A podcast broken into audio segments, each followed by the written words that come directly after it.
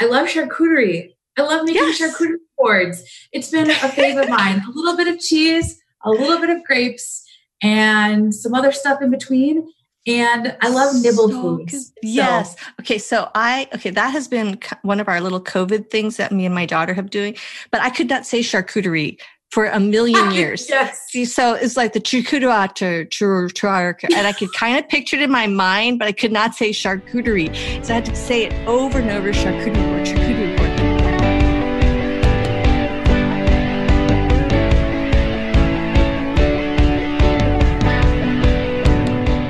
Hello, and welcome to Someday is Here, a podcast for Asian American Pacific Islander women on our ethnic journey and leadership. I am your host, Vivian Mabuni, and we are so glad you're here. Hi, everyone. Welcome back to Someday's Here.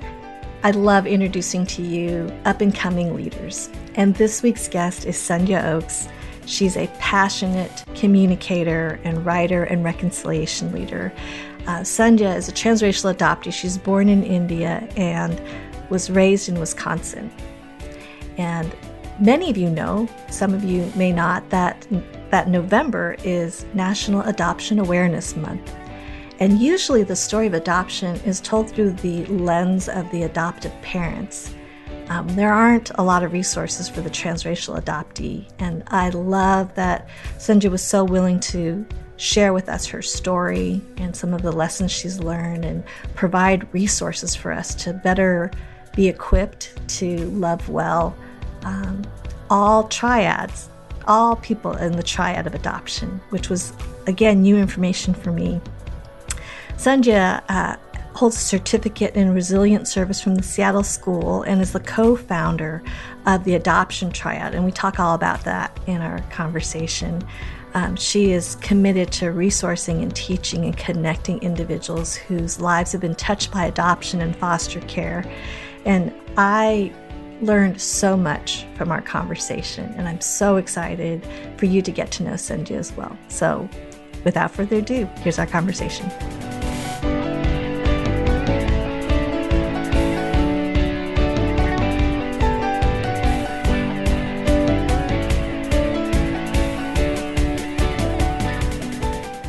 Well, welcome back to Someday is Here. And I'm again thrilled every week. There are just way too many incredible women to know.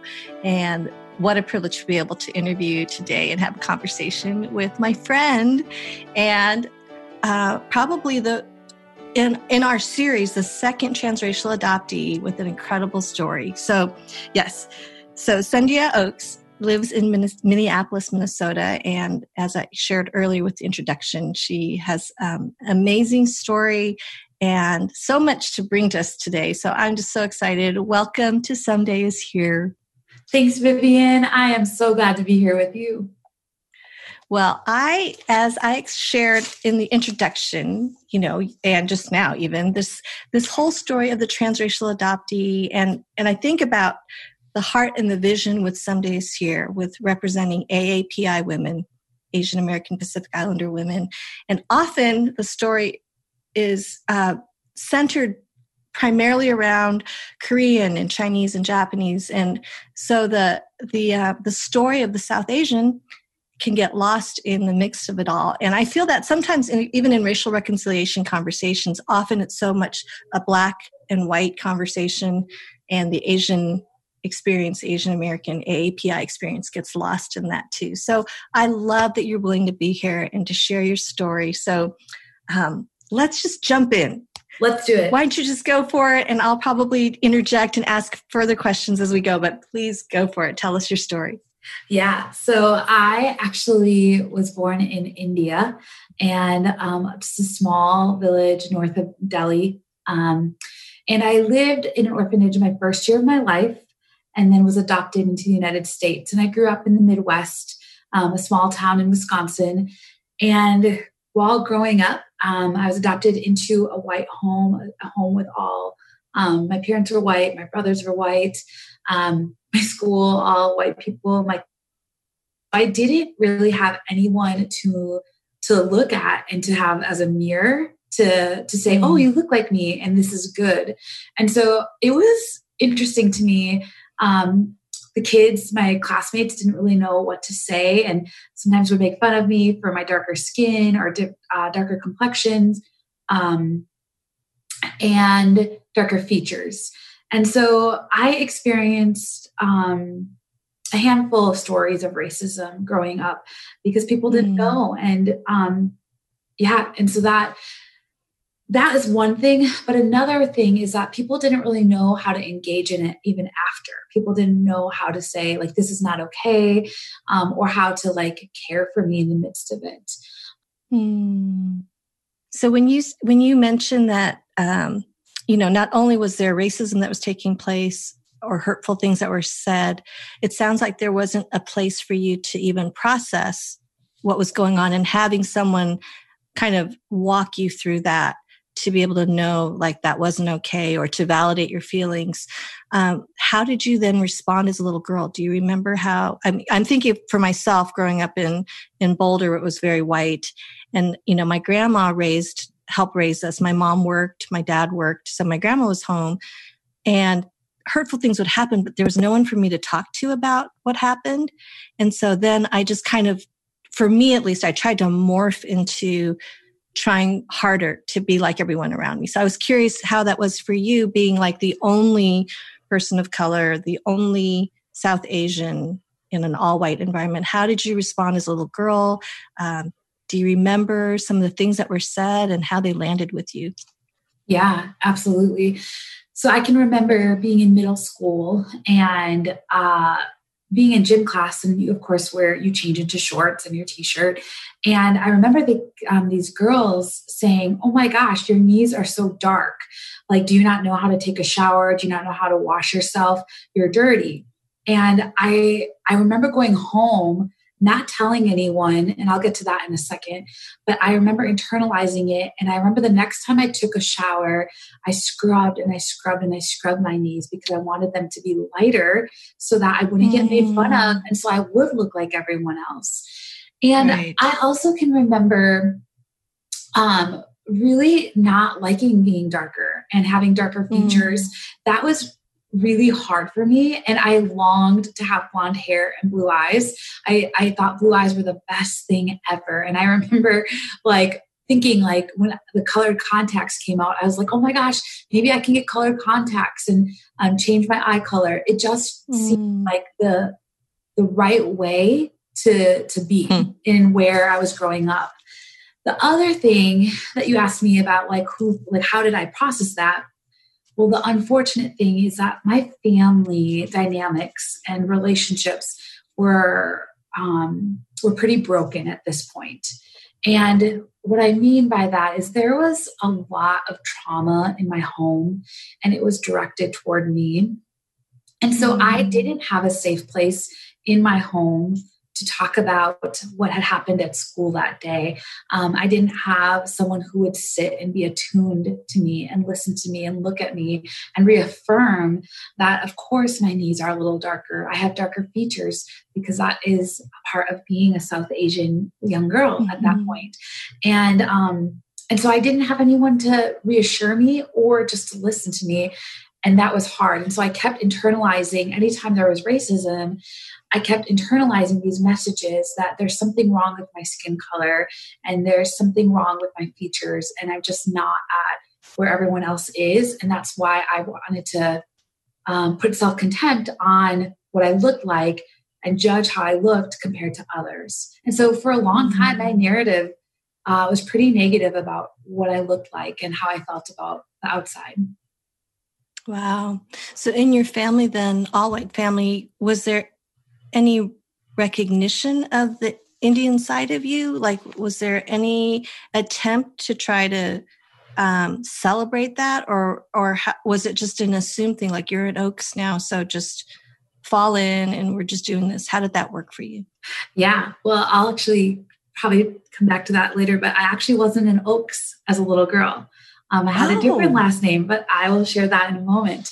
Um, but I, yeah, I, the only time, and this is really heartbreaking, Viv, like the only time my adoption was brought up in my home was when there was a negative comment around it. And so there was no celebration of being Indian. There was no celebration of being adopted. There was no celebration about um, being South Asian. I I grew up in a home where um, there was just some really like heartbreaking words that were thrown out at me of, you know, like you're here and you should be lucky and glad that you're here. Um, or even sometimes I've heard like, if we could send you back, we would. If we could send you wow. back to India, we would.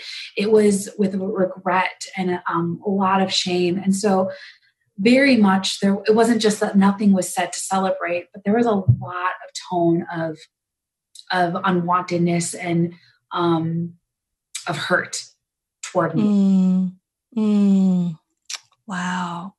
So that carried, how did that manifest itself as you continue to grow up? Yeah. So the older I got, the more, uh, I guess you could say, like the worse it got in my home.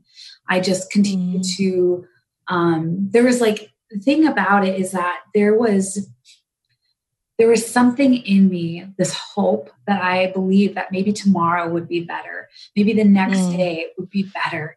And maybe, maybe things would change. And so I would call it a defiant hope that's in me mm. and a resilience that kept me moving forward as things got worse and worse at home.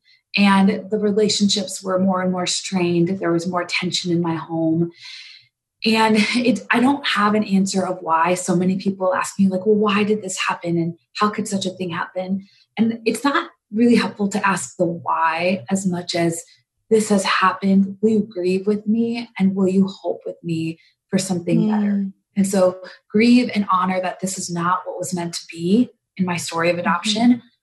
but also hope with me that this isn't um this isn't who i am this isn't mm. doesn't label me this doesn't dictate how I can um, see relationships restored or redeemed in my future.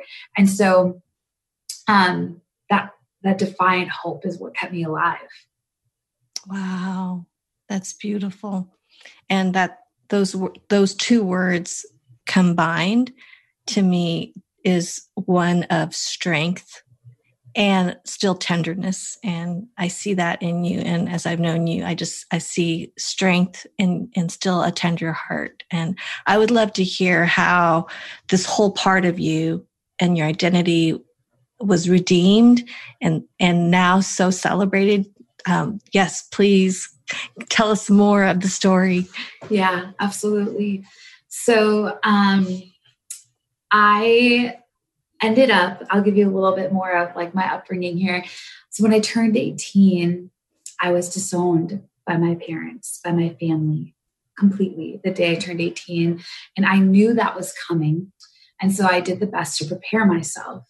And I had a few people in the community who looked out for me and kind of scooped me up when I turned 18.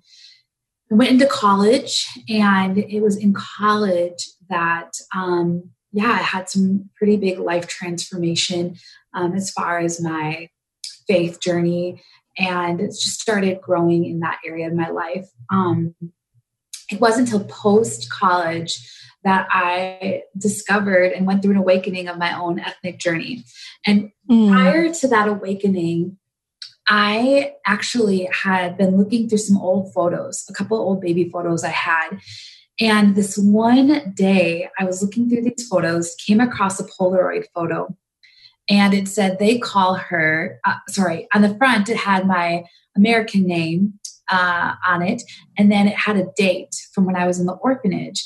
And I was so curious about it, of how I could have a photo from that young, from that age when I was still in the orphanage, that I took it out of the plastic, out of the book, and I happened to flip it over. And on the back, it said they call her Sandhya in the nursing home hospital. And so wow. I found my name. And at first, like I didn't know how to say it or how to, I was like, I need Google's help. So I Googled it and I kept pushing the button over and over and over to hear how to say my own name. And it's mm. pretty just beautiful and uh, like uh, awesome moment. Um, mm. And Sandhya actually means to connect darkness to light. And um, oh, I just got goosebumps. I know. I got goosebumps from the head of top of my head to my toes. Yes. To connect darkness, darkness to, light. light. Yeah. Yeah.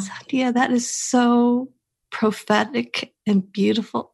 Prophetic and beautiful. I mean, okay, keep going. This is okay. okay. wow. So from there, I mean, a name is so significant. A name mm. holds so much meaning. Um, and I went through this awkward, like trying to figure out who I really am. If I change my name at this point, like what happens to my old name, my old identity. And so it took a handful of years to really solidify like I feel like I'm in a good spot to change my name, that it's not going to throw me into a whirlwind. And I had invited mm. my friends to join me on this journey, um, but I didn't tell my friends that I was considering changing my last name someday when I changed my first name. And mm. um, a handful of years ago, I was in Colorado and I was going there for one of our conferences, and I had intentionally um, ask God, would you give me a new last name? Would you reveal a new last name here for me? And mm-hmm. I didn't tell anybody that I was thinking about changing my last name. And I was walking down Oak Street uh, in Fort Collins, and I happened mm-hmm. up and I saw Oak right there, like Oak Street. And I was like, whoa, like that feels like um, I was, that was, feels intentional. That feels like I was meant to look at that sign and um, I'm a lover of nature and I love trees deeply. And so I thought, you know, there's something different about this. I'm going to hold on to that moment. The next day, this um, colleague of mine who did not know that I was thinking about changing my name said, um, actually, Candace, our friend Candace Seward, she was hiking mm-hmm. the mountains the next day and she had a moment where God had spoke to her saying, if uh, I ever change my name, she's supposed to help pay for it, help be a part of it. And so she literally came up to me at the conference and said, Are you thinking about changing your name? And I'm like, What? And she's like, I was hiking and I, I got a word from the Lord. And, it, and he said, If you ever change your name, I'm supposed to help you pay for it. And I said, Candace, wow. What? I said, Yeah, I am, but I haven't told people this. And I knew from that moment that I was on the right path. Well, the next mm. two to three weeks um, came by, and oaks would come up over and over and over. And finally, I looked it up in the Bible, and I had someone had said it's in the Bible, and I looked it up, and it talks about being an oak of righteousness, a display of God's yes. Character. And it just felt like appropriate, very appropriate. So I mm. all the paperwork, and I went to court on October 1st, almost five years ago, and um, and uh, I legally changed my name to Sandhya Oaks. Beautiful. Oh my goodness, that's so beautiful. Oh, I will just look at your name all the time with the hugest grin now. That's really, really amazing. Really amazing. So, from this point, with, you know, this new chapter, you know, really, and walking in freedom and really kind of the embracing and the celebrating what have you learned about being South Asian? What are the things that helped you to kind of reclaim your um, beautiful and rich ethnic heritage? What are some of the things that have happened, things that you've been intentional about? Um, what, what has that been like for you? Yeah. Well, it's been it's an ongoing journey and it's been quite a journey. I I feel like I've been given lots of gifts to reclaim pieces of my birth culture. And mm. uh, in that same place, Fort Collins, a few, um, actually, that same year in Fort Collins, uh, I had this awakening moment to being South Asian. And I had this moment of owning and wanting to steward what it means to be a South Asian woman. And it came through hearing a speaker share about not erasing my own ethnicity and um, mm. um, really honoring that. And so from that point, uh, I think getting to go back to India, getting to talk and meet someone mm. take care of me as a little girl, as a baby, that has been super healing. And that reclamation journey of getting to go back and see the ground, like the moment my airplane hit the ground, I looked over at my friend Heather in the airplane in India and said, This is where I'm from and getting to mm. use those words has been so rich for me.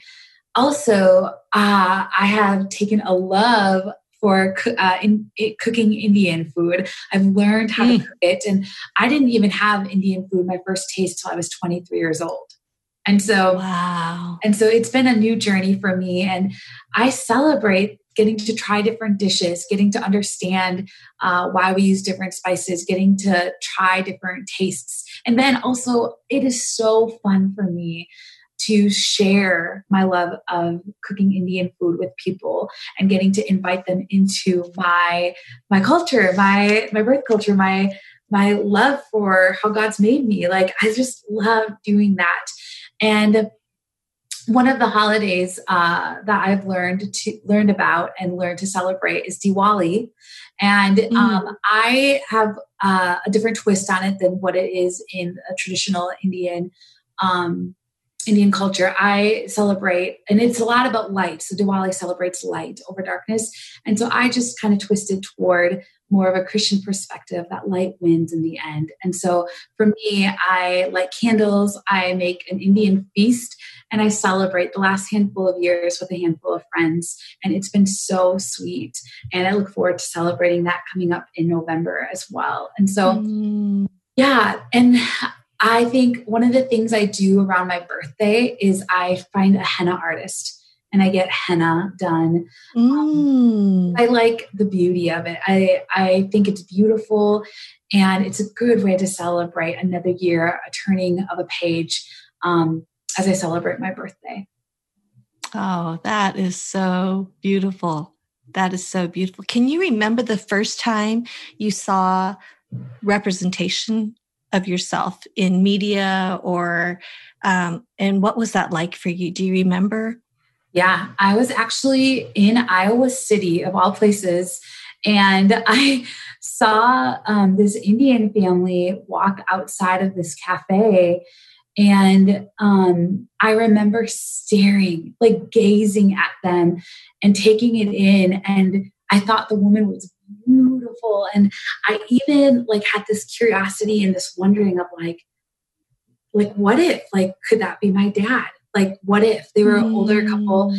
and i was like well, could they and so that's part of being adopted of not knowing my birth parents um, or mm-hmm. having connection and not knowing and still hoping you know um, of mm-hmm. connection but also feeling like wow she's beautiful he like this family is awesome and i just wanted to know them i wanted to ask them questions i wanted to be near them and um yeah, that was, I think that like that I recall is one of the first times that I saw it. And they were in traditional Indian garb. And I, I thought all of it was just beautiful.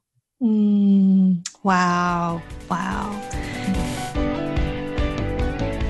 This week's Did You Know is Context is Everything. Did you know the beginnings of transracial and transnational adoption in the United States are relatively recent? According to ethnic studies professor Catherine Ceniza Choi, transracial adoption began in the 1950s and has intimate connections with World War II and the Cold War.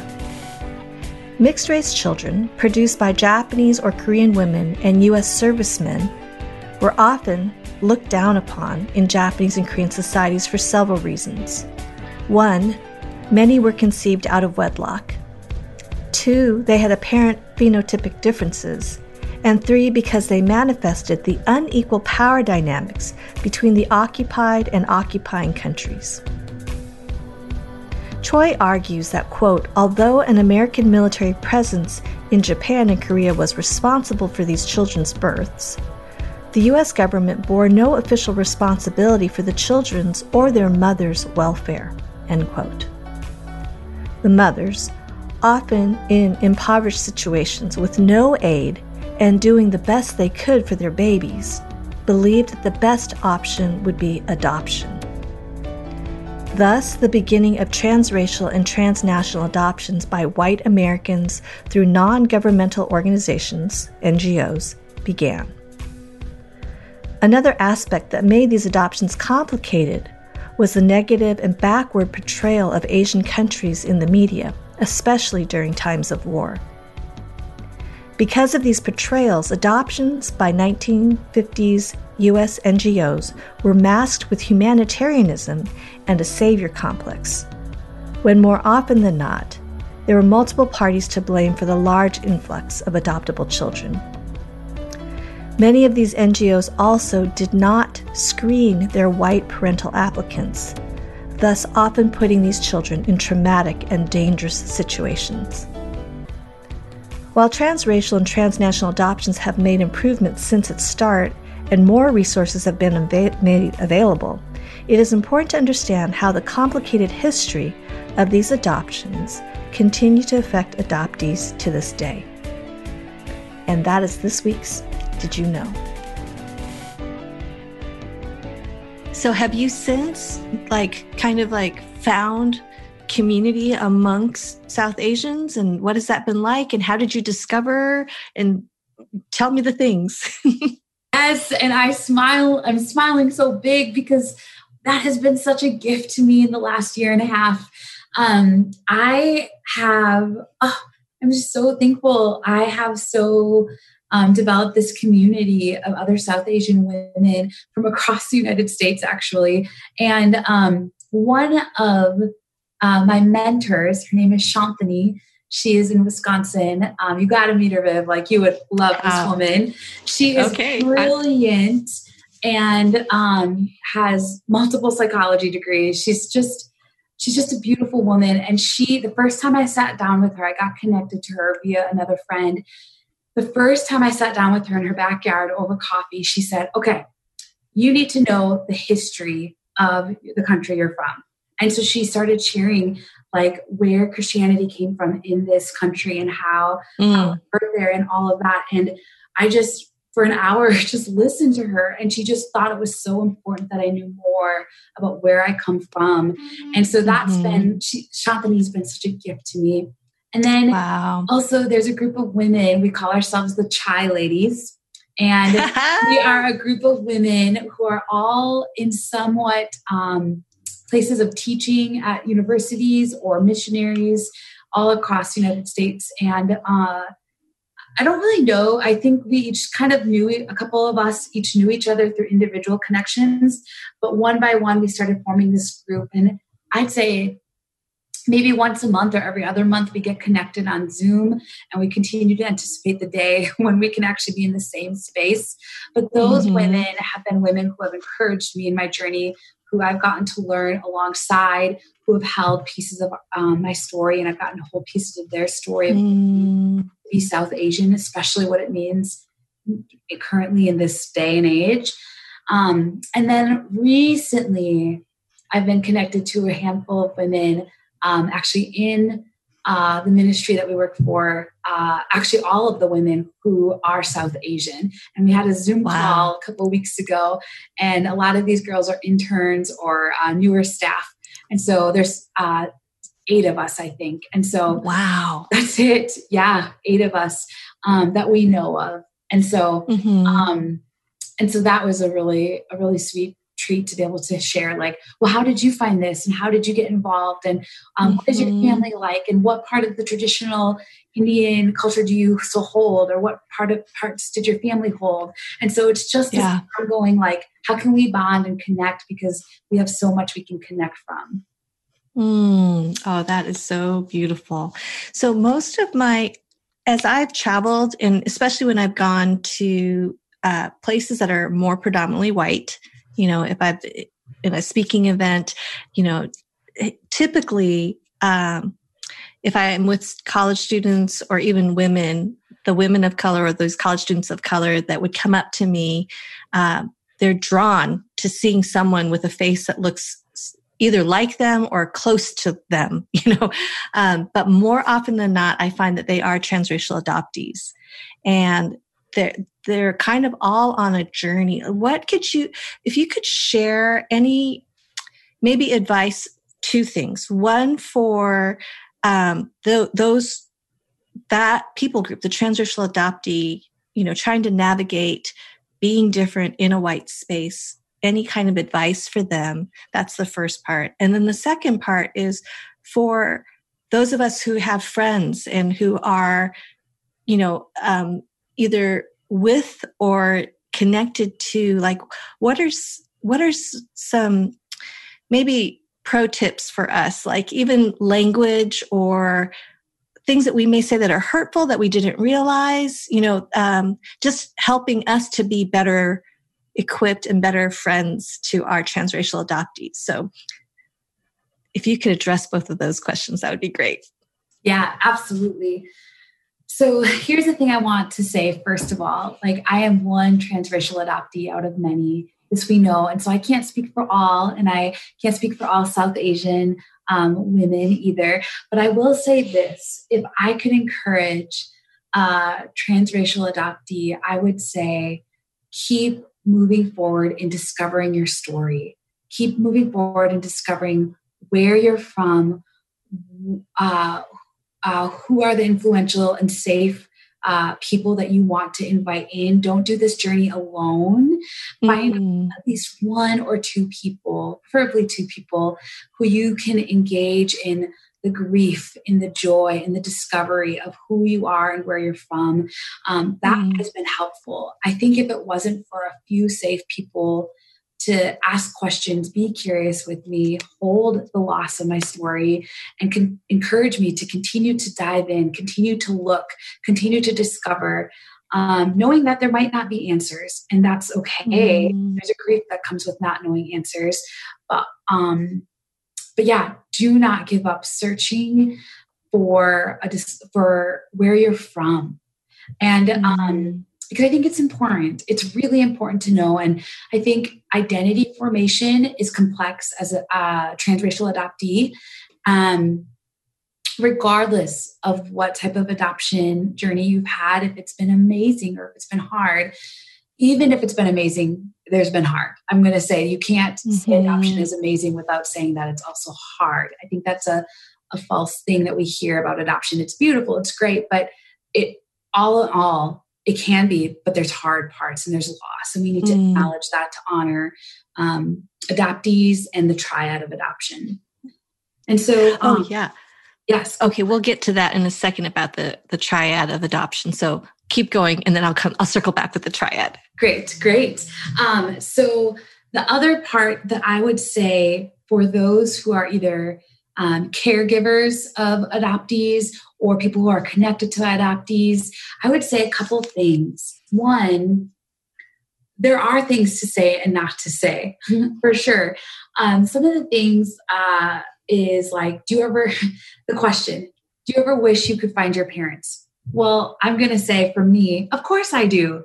Like, of course, why mm-hmm. wouldn't I? But that question's not helpful and it can bring up, um, it can trigger pain in people. It can bring up um, unhelpful um, thoughts to um, harmful thoughts to people as they're they, they don't have answers. Um, we don't get the gift of knowing all the pieces of our story. And so mm. I think that question comes up so often. Um, mm. Another one that I would say is don't assume that an adoptee uh, is connected to their culture. I actually mm. connected to my culture, my birth culture, until uh, five, six years ago. And so don't assume yeah. that they uh, practice or um, engage with their birth culture. Um, mm. Also, don't don't assume that um, they're this I think sometimes it can be really hard. Like ask questions. If you're gonna if you're gonna ask questions, ask questions that help engage them. Don't just ask questions that you're looking for answers to know about them. And so mm. you could ask me about um, my family, or you could ask me about a little bit of my name, but you're not just asking for the point of knowing, you're asking because you want to develop a deeper relationship. So just, I'd say, mm. check your heart in what you're asking um, adoptees and also come with the knowledge that they have the right to not share with you and expose mm. themselves. And I think sometimes that's a struggle with adoptees is that so much of our stories have already been exposed by people. Um, out of not out of in uh, misintent, um, ill intent, but out of just people want their kids and their families to be known. But it also comes at such a cost that their story has been shared countless times um, and they haven't had a choice. So just know that some of the questions you mm. ask might not, you might not get answers and to respect the privacy um, and where that person's at in their story. Oh, that is so good. And what it's causing me to think about is so often the story of adoption that I've found has been told through the parents who are adopting. Like that's the story. And there hasn't been a place for the voice of the adoptee to, to necessarily speak into it or have any say as to whether or not their picture would be plastered or their story would be told. And that really, I mean, I think that's a, a, a blind spot that I don't think until having this conversation with you, realizing, wow, I think the majority of the material, the majority of the storyline has been that of the parents being these heroes for going and, you know, sacrificing to, you know, rescue this poor child out of poverty kind of thing. So can you speak to that a little bit? Yeah, definitely. And you used one of the words that I would say is a triggering word. I the word rescue. Oh man, mm-hmm. I that is a a word I, I don't like and it's not appropriate for adoptees. No one rescues a child. Like I, yes, there's like there's rescuing in some aspects of uh, when it comes to trafficking and so on. But like when it comes to adoption, you're not rescuing because otherwise that's putting so much glory and weight on you as the adoptee, uh, as the parent of the adoptee, and that's making this like um, savior uh, mm. relationship of I and power and savior, and I just um, it takes it makes it very it's an imbalance of it's yes an imbalance of value even yeah yes and it puts the vulnerability on the child and mm. it's just it's hard to come back from and so even yeah. it was a handful of years ago i was sitting at a table with um, some people and this one mom said to me yeah we rescued our ch- our child and um, through adoption and i just said um, oh you know i am glad that you adopted your kiddo, but I would really hesitate and strongly advise not using the word um, rescue. And here's why. And I explained to her, and she mm. very, uh, she received it really well. But that's something that is so, that's some of the language of our culture that we want to rescue. We want to feel good about ourselves that we did something. Mm-hmm. Really, when you adopt, you're saying, I am going to join you in the pain. I'm going to join you in the trauma. I'm going to join you in the loss and the in the grief of your story. And i'm going to walk with you rather than above you or in front of you. And so yes. that is a really oh. different narrative that we need. And we we need adoptive parents to know and hear and um yeah to to use that language Sandhya, I think you really nailed it there because it's it, because we don't hear from we don't I don't I don't feel like there are a lot of resources out there spoken from the adoptee's point of view, which is sorely missing. Um, so I would love for you to kind of um, unpack for us this beautiful um, adoption triad that you refer to and what this whole group is about and and um, uh, we'll definitely link up all of these places in the show notes and everything. We'll probably have some more little shout outs at the end, but t- talk about this triad and what are the components of the triad? How do they all work together? And, you know, tell me about what, what you're involved with. Yeah, so my friend Courtney and I are both adoptees, and we uh, created this platform on Facebook to be able to give voice to all voices of the triad. And so often we hear from adoptive parents um, in this conversation, but we rarely hear from what we call birth mothers or um, first mothers. And mm-hmm. we really hear from the adoptees. And so we want to give in all three of those um, points of the triad matter in this conversation. They all hmm. influence mm. um, each other. And so we thought, why not come up with a place where all voices could be and come together? And so it's a Facebook group uh, for uh, prospective parents, current parents, current adoptees, current birth moms.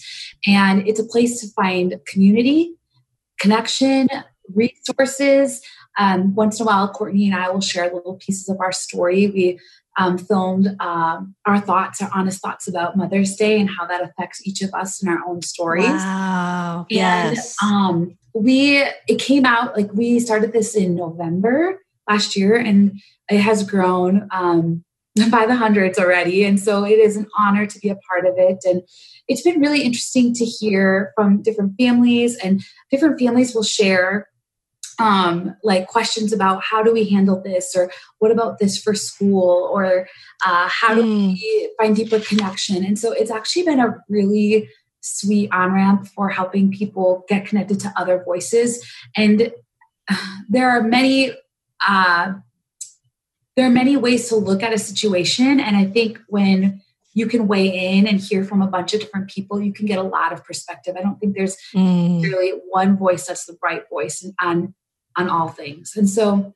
I think that's been sweet to see everyone weigh in when someone says, Hey, this is really hard, especially maybe around the holidays last year. I remember some people posting, like, it's hard in my area of the triad as I think about the holidays, or it's been hard in the midst of where our world is at right now. Are there any mm. resources? Mm. And then all of a sudden, you'll see a plethora of people writing back and encouraging um, the person mm. posted.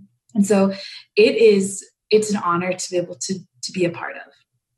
Wow, that is such a needed resource. And I'm so glad that you are doing that and leading out in that way, really to provide very tangible ways to connect, to learn, to ask questions in a safe environment, and to be validated through the various experiences. And even I'm picturing for a first mother to be able to read stories from adoptees and to feel comforted in some way um, in the same way to be an, a, mother who's adopting or in the process of adopting and to be to, to be wanting to get the resources to help set up this child to really grow and celebrate their story. But also what you pointed out i think is so beautiful that when a family moves in in in the adoption story, it's really an agreement to walk alongside, to um, to grieve the loss, to be able to um, hold that story in a really beautiful, honoring way, and uh, be committed for life to, you know, ideally committed for life to walk through the ups and the downs and the joys and the sorrows and doing all those parts. So I love that. Um, I admire you as a leader, and I would love to hear any leadership lessons that you kind of direct your life by or that you admire yourself. Um, that whole area, I just would, we could probably do a whole nother podcast just on leadership, but for our listeners, what are some of your leadership lessons? Yeah, I would say a big lesson uh, or uh, something that really has helped develop me in the last year. I went through the Seattle School of Psychology and Theology, and I did a program called the Certificate in Resilient Service. And I learned a lot about what it means to be resilient as a leader and how mm. we need rest we need nourishment. We need care in the context of relationship in order to con- increase our resilience. And resilience is something that I learned like, usually you think about resilience after there's been like a huge ministry explosion, or you hear about um, you've gone through a trauma and then you need to like lean in or grow that resilience. But what I've learned from that program is that you can actually increase and build your resilience even before something hard happens. Mm. Practicing the disciplines of rest, Sabbath, encourage, um, nourishment in the context of relationship. So that's been huge for me. And it is, it's definitely what my life I would say I'm not perfect at this whole rest thing, but I would definitely say it's transformed the way I schedule my time and when I'm tired or when I'm weary, I can honestly look at, hmm, have I allowed myself to be cared by other people? Have I given myself um, the opportunities to be nourished through my senses? Have I mm. leaned into places of of uh, relationship and just inviting people to walk with me? If not, mm. that might be an indication that I'm tired, that why I'm tired, why I'm weary. So that's been really helpful. Another thing that I, I again, from the Allender Center, um, I learned is a lot about curiosity in leadership hmm. and the power of curiosity. Um, uh, I did not know that curiosity can dismantle stress. And so, usually, when so I'm an Enneagram Seven, and uh, when I get uh, like nervous about something really hard or like I just don't like pain. I'm just gonna say it. I don't mm, like yeah, yeah. don't like pain, will avoid it at all um, costs and numb out. Yes, exactly. Yes. So but I have learned that if you can entertain and engage the pain with curiosity, uh, it can actually uh, dismantle some of that stress that comes with it. And so, for example, something really like I'm I'm experiencing um even now I'm talking about I'm getting anxious. Um my own breath, but I in real time. Real time. So something hard happens, I'm facing it's painful. If I can lean in and ask questions such as where is this coming from? Where have I felt this before? Why is this my reaction? What might my pain be trying to tell me or inform me? Where have um, where has this pattern come up before? If I can mm. it rather than run from it, it can actually dismantle it and um, uh, allow some release to happen by my mm-hmm, curiosity. Mm-hmm. And so I can start to form uh, thoughts or I can start to understand more rather than just let it be this big bad guy. I can entertain it and um, in, and see the invitation in it. Oh, that is fantastic. I, I admire leaders who have that kind of awareness to because we take us wherever we go and i think sometimes in leadership we just think oh just fire the whole staff they're the ones that are messed up when it's actually us that we are the ones and as we're able to recognize these things and and really learn how to manage our own um, well-being our just our whole uh, our whole uh, person you know so that we are physical we need rest and food and good food and nourishment and um, connection and being known all those things that you're talking about that those really are such key principles of leadership because we lead out of who we are. And so i love that. That's excellent. So good. Okay fun topic. Here we go.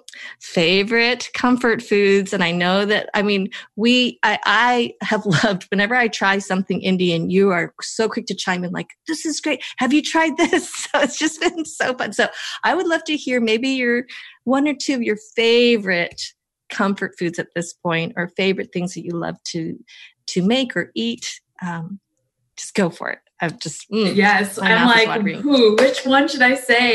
I well, actually, tonight for dinner, I'm making tandoori chicken and mm. turmeric rice, and so I am excited for some really good.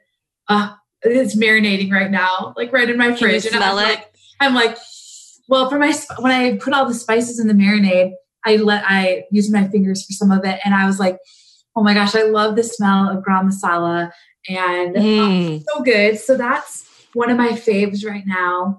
And then mm. also a more, I would say French style would be, um, I love charcuterie. I love making charcuterie yes. boards.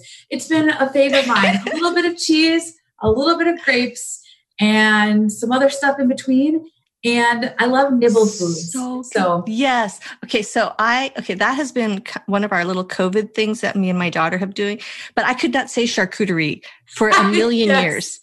So it's like the charcuterie, and I could kind of picture it in my mind, but I could not say charcuterie. So I had to say it over and over, charcuterie board, charcuterie board. And so the next thing that I need to learn to say is, um, well, there's two of them. One is kombucha, kombucha, kombucha. kombucha kombucha. All right. See, kombucha. I, yes. See, I'm still trying to like that. And, you know, those kinds. And then there's like a, a, a drink called Topo Chico or Tapa. I think that's how you say it. It's kind of like a LaCroix, but I always say it wrong. So charcuterie board. Uh, these are all these words that I need to learn. So yes, I've learned now charcuterie board. So charcuterie board. And I'm going to throw one more in. Okay. And this is like, oh, this is always a classic fave of mine. It's a big bowl of popcorn made with avocado oil on the stove and Himalayan sea salt on top. You won't go wrong by having a big bowl of that. Literally. Ooh, okay, I so we have the whirly pop, which is kind of like one of my yes. favorite gifts to give. So, true story. When my son Michael was born, he got this really nice blanket at a shower for a Disneyland character blanket thing that was like worth a lot of money. And I went and I returned it for the cash and I bought a whirly pop thinking, you know, our family, family movie nights. You know, Michael will love this one day. So anyway, we love the Whirly Pop because it has these vents and the steam escapes. So like almost all the popcorn kernels pop in this Whirly Pop. And it, you can do like kettle corn in there when you add some sugar and then you sprinkle the salt afterwards and you can use whatever kernels you have, but the whirly pop. But I'm going to try that with okay, avocado oil and at, the Himalayan. Check out the whirly pop. Okay, yeah, this is going to be yes, yes. It's a it's a very fun thing. So yes, I'm a popcorn lover. So awesome. very very fun. Well, how can people connect with you, and how can they find you? Yeah, so I'm on Instagram, Facebook um, under Sandhya Oaks. And um, a sweet opportunity. Uh, oh, I also have a website that's coming out. Um, it will be launched in just a couple weeks. And so, um, again, my website, I don't know what it's called. I think it's just Sandhya Oaks. Um, I have a friend who's helping me create it, but I'm pretty sure I own the name Sandhya Oaks for the website. So, um, I also we'll just say it confidently, and then we'll change it if we need to. Yes, great. I have a website coming out that's Sandhya Oaks, and so come check it out. And then lastly, I am doing um, a support group through uh, restoration counseling in Fort Collins, Colorado. And it's a support group for transracial adoptee parents.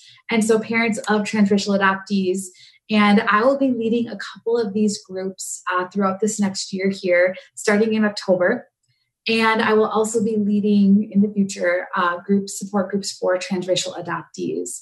So you can head over to the Restoration Counseling website and you can look up my information. And I would love to invite you to be a part of one of my support groups. Oh, that is such so great to know that there are resources like that. So thank you. Are there any other books you would recommend that just come off the top of your head that you just would recommend for anyone in the triad that you personally would recommend? So here are two books that I would recommend. 1st mm-hmm. All I Can Ever Know by Nicole Chung. And then secondly, Attachments Why You Love, Feel, and Act the Way You Do. This book mm. has been gold for me. I have read it maybe one and a half times, we'll say, because I don't know that I read it twice. So I'll say one and a half times. And it is awesome to understand more of your style of relating, your attachment. And whether you're an adoptee or an parent of an adoptee, I think we need to understand more of how we relate to one another and understand more of how we even relate to ourselves. And so I would definitely um, recommend these two books.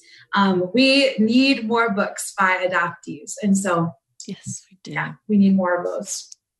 Well, I'm going to be cheering you on way ahead of time with hopefully your book one day. So we'll just, everyone just needs to follow Sandhya to know what the latest is on all the things. And we, we will just be cheering you on wildly. So thank you so much for being on our podcast and for sharing your story. It has been so rich. I feel like you have helped fill in a lot of the blanks and helped give a more 3D picture of not only just your own story, because like you shared, you, shared that it's not your story doesn't represent all adoptees, but these themes are so key. And I just, I have just appreciated your willingness to be able to share and help us to learn. And we celebrate with you in the, the choices that you're making and the leader that you are and who you're continuing to become and on this journey. So thank you so much for being on the show. Thank you for having me. It's been so fun to hang out with you.